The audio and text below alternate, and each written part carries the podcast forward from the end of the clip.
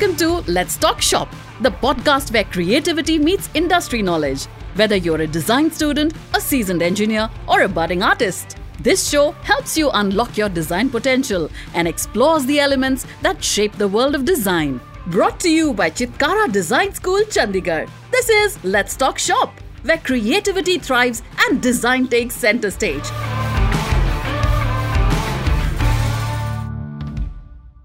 We are back with the latest episode of a podcast, Let's Talk Shop, wherein we talk about various essential things which helps us to make better design decisions and make us industry ready.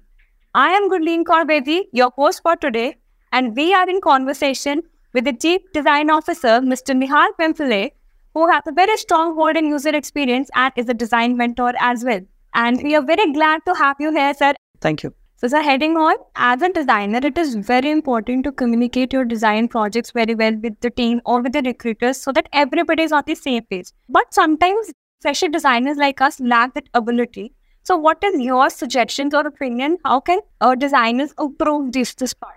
So, see, essentially, communication is a core skill that any designer and even beyond the design design as a profession, one has to consider. It is purely about selling what is that you're preparing, what is that you're crafting. It's a life skill, if I may put it that way, but you need to be able to articulate the decisions why have you made what you have made. You can choose the language that you're comfortable in. You can choose the medium that you're comfortable in. Meaning you can shoot a video if that's what you're comfortable with. You can write it down if that's how you can express best. That's about your individual capability in terms of how you can take it to one or more people. But communication for anyone is super critical, whether it's a junior designer or a senior designer or an industry professional who is taking products to the market. So, yes, it is extremely important. But how can they do it is, like I said, one is choosing the right medium, B is being very articulate and sure about the solution that they have already built. It's something that you have done over the weeks, right? So you know what decisions you have taken. You know the, the journey through which you went, correct? So who better than you to be able to say it out? If one has language barriers or confidence of not being able to like put it out there, you can rehearse just to begin with. But assuming that someone else will do the job or itself will sell itself is being in that misconception and one has to step out of it. So one, like I said, medium. Second, like I said, since you're the one who's who's done this. Third is you can do it with your friends to begin with, right? Because that's your comfort zone, correct? So maybe like you and I are having a conversation right now, right? You can catch hold of anyone who is willing to listen to you, right?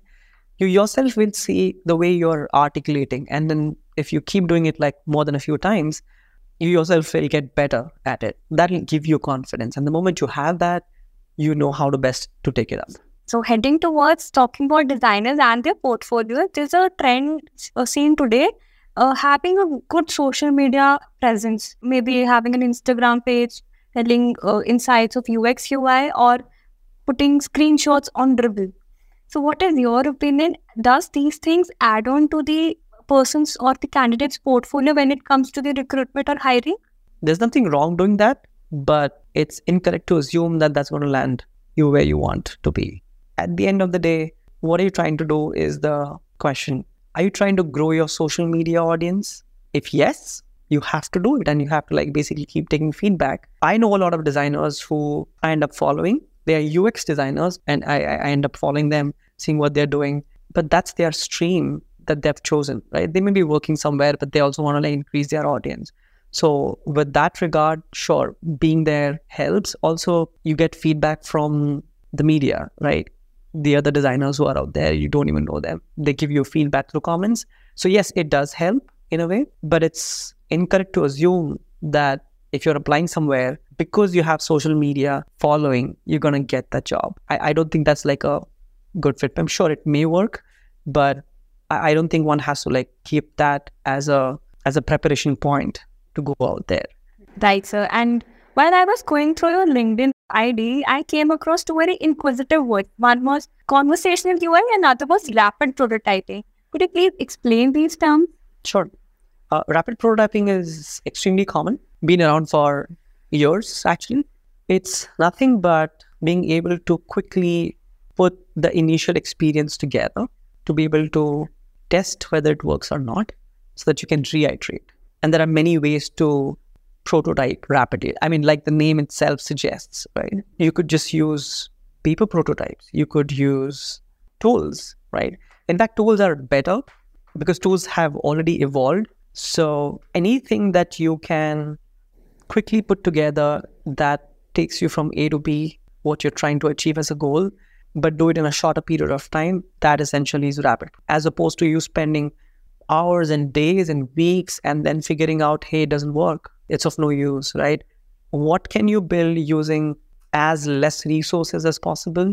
Things that are around you, right? If you're making a physical prototype, maybe are there like some boxes or strings, whatever it is around you that that can help you put it together. If it's a digital prototype that you're trying to do, then are there any artifacts that are already out there that you can like bank on to make something faster? So the point is not to make it perfect, to make it fast enough so that you can test it out if it works or not.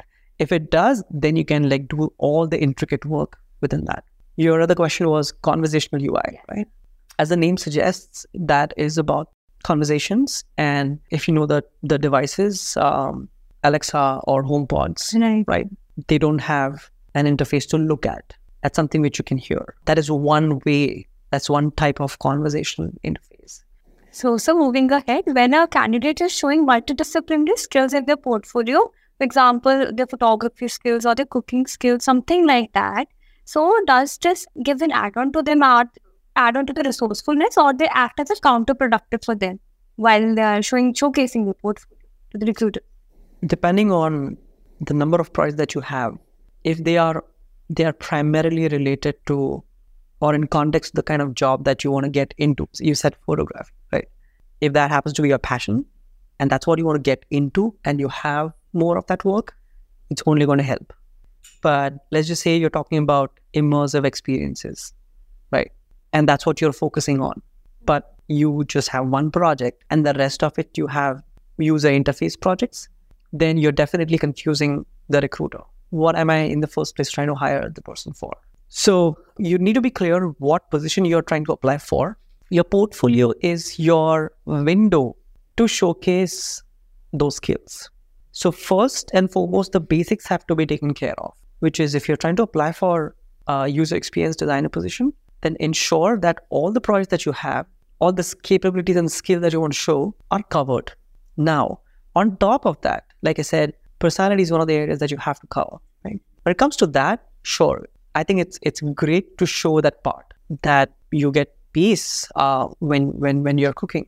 I write that myself in the profile. If it's add-on design related skills, there's no harm writing about it. What's important to keep in mind is that you don't mix up those two things as work and personality. They they need to be separate. You need to like basically be able to bifurcate that. But to be able to show that hey, this is all that you can do is wonderful. And at the same time, you are extremely focused on the position of the job, the role that you are looking forward. Showing your passion and interest at the same time, creating a balance, prioritizing. I mean, it could still be your passion, right? I mean, it, you could be extremely passionate about photography, be extremely passionate about sound design, right? And you have things around it. It's only going to help you. What is ancillary is something that you need to know. Thank you so much, sir, for sharing your insights. It's really helped me a lot. Thank you for joining us on this episode of Let's Talk Shop. To learn more about Chitkara Design School, visit our website at chitkara.edu.in. Until next time, keep dreaming, keep designing. This is Let's Talk Shop, presented by Chitkara Design School, Chandigarh.